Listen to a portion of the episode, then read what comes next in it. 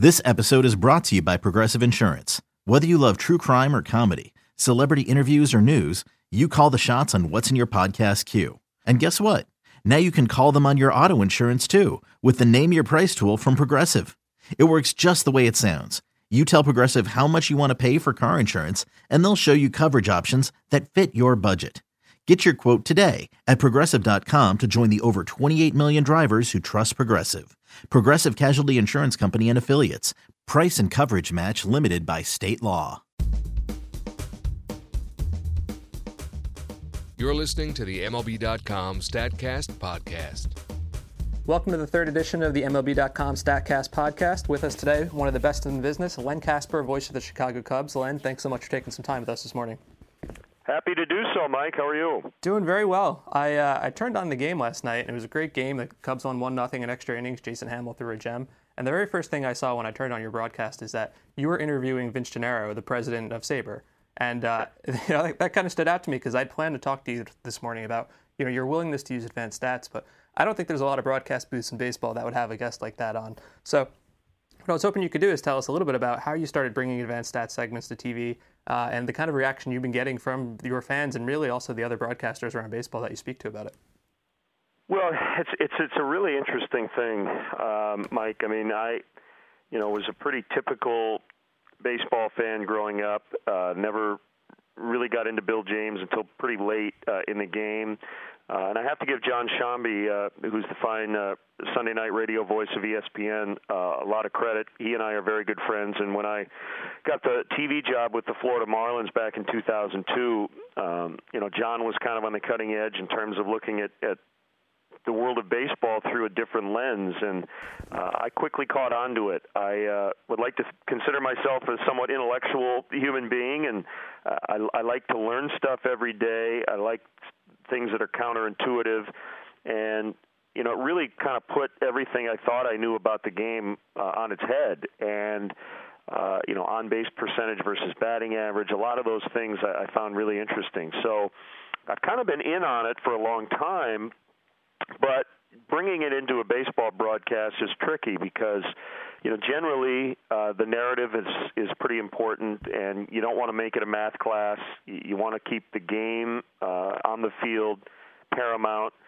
So i kind of thought the best way to do this was to try to simplify the numbers. You know, I don't do a lot of the math. I just read it from different websites and and and the sort. But um, you know, defensive efficiency, I wouldn't know how to define it, but I like it as a stat in terms of team defense. So, you know, I don't need to to tell people what defensive efficiency is during a broadcast, but I can say you know the Dodgers do a good job of turning balls in play into outs. Uh, I think that's a very simple way to say it. So, uh, there are, are ways and means, I guess, of, of taking pretty advanced concepts and trying to make them as simple as possible in a broadcast.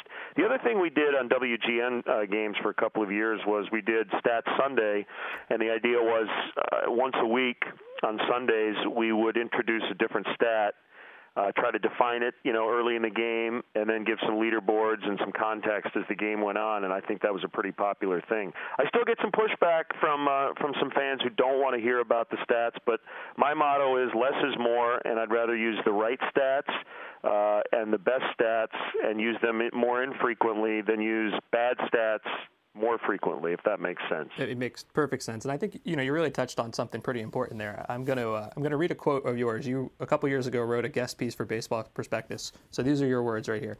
I don't know if we'll ever go completely to slash line stats, batting average, on base percentage, slugging, in lieu of batting average, home run, or RBI for each hitter, but we're at least getting close to broaching the subject. Uh, that was only three years ago, and I know that on your broadcast now you are actually showing all three of those stats in addition to home run and RBI. Uh, and I think I can't speak for every other broadcast, but that's pretty standard around the game right now. So the question is, do you think we'll go further than that? Do you think we'll show weighted runs created or Statcast exit velocity, or you know, should we? Well, considering that uh, uh, you know I was pretty conservative in my prediction, and we seem to be almost beyond that now. I guess yes is the is the answer. I, I do think we're we're probably uh, going to get to that point. You know what's funny is I think high definition has helped a lot. Uh, I think the assumption is most people watching now uh, are watching in high definition and on big screen TVs. And I do think we're allowed to maybe put a few more numbers on the screen, and they're actually able to read them.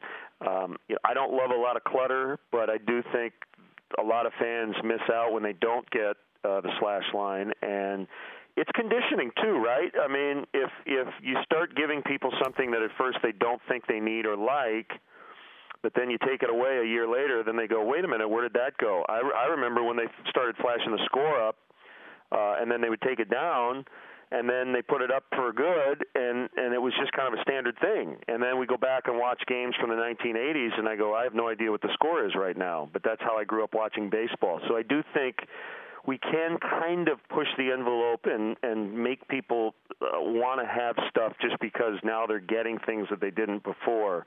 Uh, but I do always believe in this game and how we cover it uh, that less is more, and that we want to make sure that we only give people the, the important things that, that really lend to the broadcast or add to the, the quote narrative that, that we're talking about at that moment. You know, I think you make a, a fascinating point about HDTV and how there's more room, you know, for more information, and that probably holds true in the ballpark as well. Just having, excuse me, these enormous new video screens we're having, and that's something that I think you're seeing firsthand from Wrigley Field this year.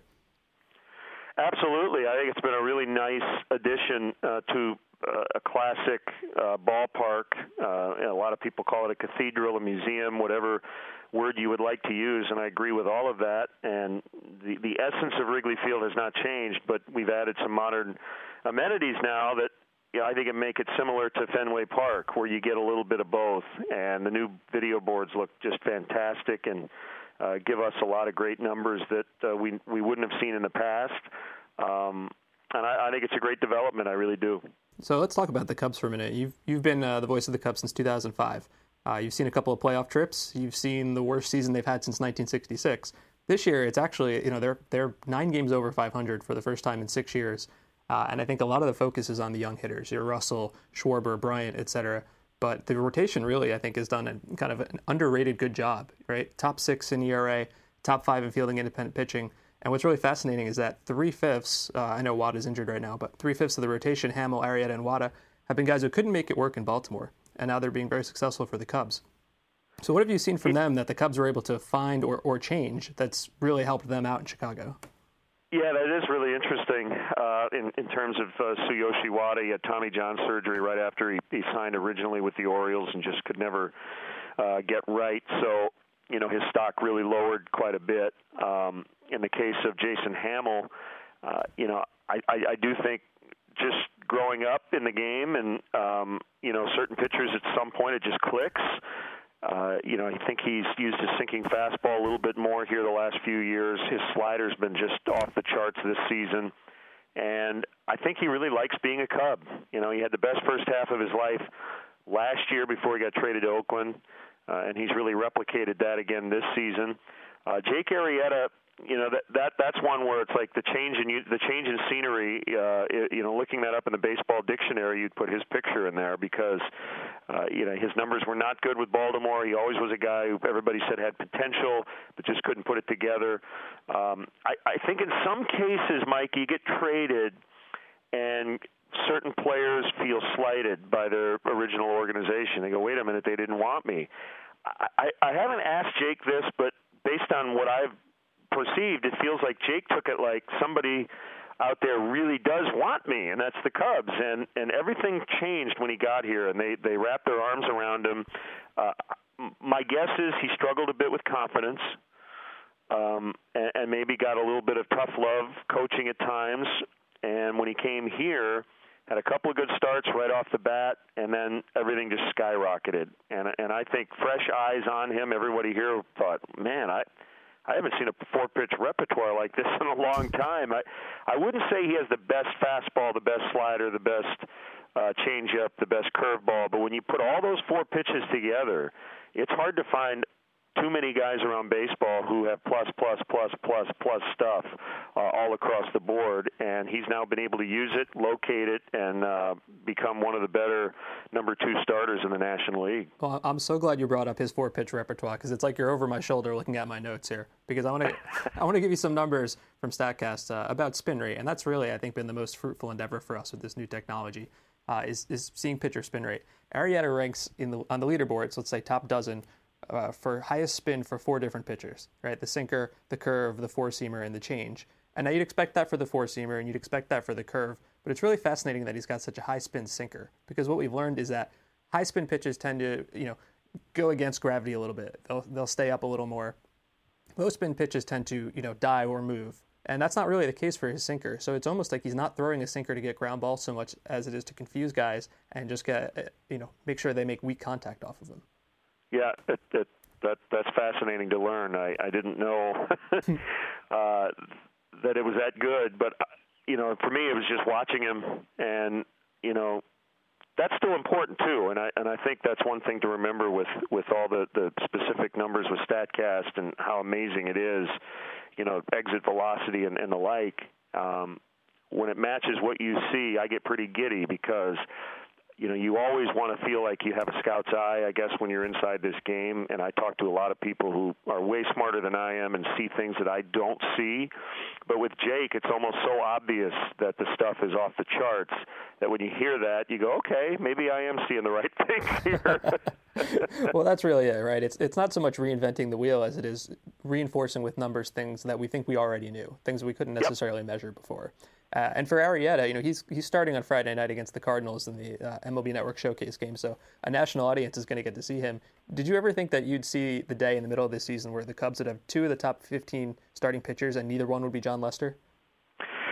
Well, I think that's very encouraging um, because I, you know, Jon's track record speaks for itself. He's had you know some really good starts. He's had some starts that I would say have been subpar for Jon.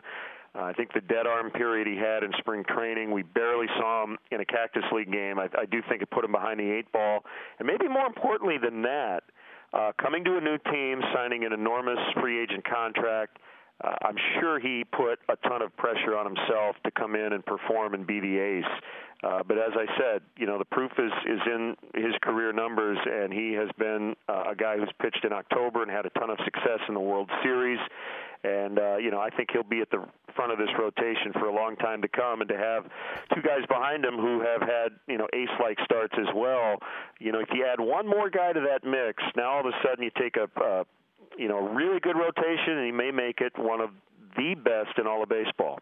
Well, I think that's a good point because what's interesting now is, you know, the Cubs are 39 and 30, but they're also only in third place because the Cardinals are doing extremely well and the Pirates are doing extremely well. Do you get the feeling from fans that they see that record and they want to go for it right now and win this year and trade whatever they have to do to make that happen? Or are you feeling that there's some patience with these young players coming up? Well, when you say fans, uh, the answer is absolutely. Fans are impatient. Uh, they would they would trade the entire farm system probably for uh, Cole Hamels and Johnny Cueto right now. Uh, but the bigger and more important question is what Theo Epstein thinks, and you know he has said you know we have some flexibility. Uh, we don't have you know uh, all the money in the world to go out and do anything we want to do, but we we could add on if we feel we need to. They have assets uh, to to move in order to do that, but he also cautioned that they are where they are because of the way they've set up this organization. The organization as a whole is healthy, and they don't want to jeopardize or lessen that health uh, in order to make a short-term move that could backfire uh, on them in the long term. So I do think it's a little tricky here in how they have to do this, and they don't need to go out and necessarily trade for a number one. You know, you, if you deal for a number three or a number four who can match up with anybody else's three or four, you might not have to give up quite as much in return. Well, you mentioned Theo Epstein, and you were obviously there uh, long before Theo came on board. But uh, correct me if I'm wrong, you were also doing Stat Sunday before Theo came on board. So you must have been the happiest man in Chicago when this particular front office came on and started, you know, running the team in that way. I'm totally uh, uh, fascinated by you know what he did in Boston. Uh, you know, I've gotten to know Theo really well, and and I think the, a couple of things about him I've learned. Number one, he's a very good scout. Uh, he does watch personality, character, all those things matter in a player. They they really delve deeply into that stuff when they draft guys and sign guys on the international market, trade for players. Uh, you know how they are in the clubhouse. That stuff does matter. Um, but yeah, they they you know they they've added a lot of uh, human beings with really big brain power in their uh, front office in terms of advanced scouting uh, analytics, all those types of things, and they just have given Joe Maddon and and his predecessors a lot of tools to work with. Uh, you're still allowed to kind of you know manage not necessarily by your gut you know that I don't want to say you just make willy-nilly decisions but it's a little bit like Blink right the Malcolm Gladwell book where you're making a quote gut decision but it's based on uh, all this experience that you've had before. And I know Joe talks to the analytics department about, hey, if I hit this guy here or this guy there, you know, how does this play out over the course of a season? Um, how is our shifting working? Uh, I want to bat the pitcher eighth. Can you do a simulation and tell me if the, are we going to score more runs or fewer runs? So a lot of his decisions he'll run through that department, uh, and that's all because of Theo. And you know, no stone is left unturned here, and it's pretty fun to watch uh, from where I sit. And the process has been just fascinating to follow. And the Cubs had never really done this, right? They never really kind of rebuilt uh, over the course of three to four years, and now we're seeing the fruits of, of that labor here with all this young talent getting to the big league level. And I have one more question for you, and then we'll let you go, and it's going to be an easy one. Yesterday, you got to watch an exciting young team have a 1 0 walk off in extra innings on a gorgeous summer night at Wrigley Field, and you got to interview Darryl McDaniels from, Darryl McDaniels from Run DMC. Do you have the best job in the world? Yes, I, don't think, I don't think there's any question about it. And uh, Darryl was probably our best seventh inning stretch guest this year. I thought he did a terrific job. Yeah, he was great. I enjoyed that. Len Kasper, voice of the Chicago Cubs. Thanks so much for your time. Thank you so much for having me on, Mike. This has been the MLB.com StatCast podcast. Coming back at you next week.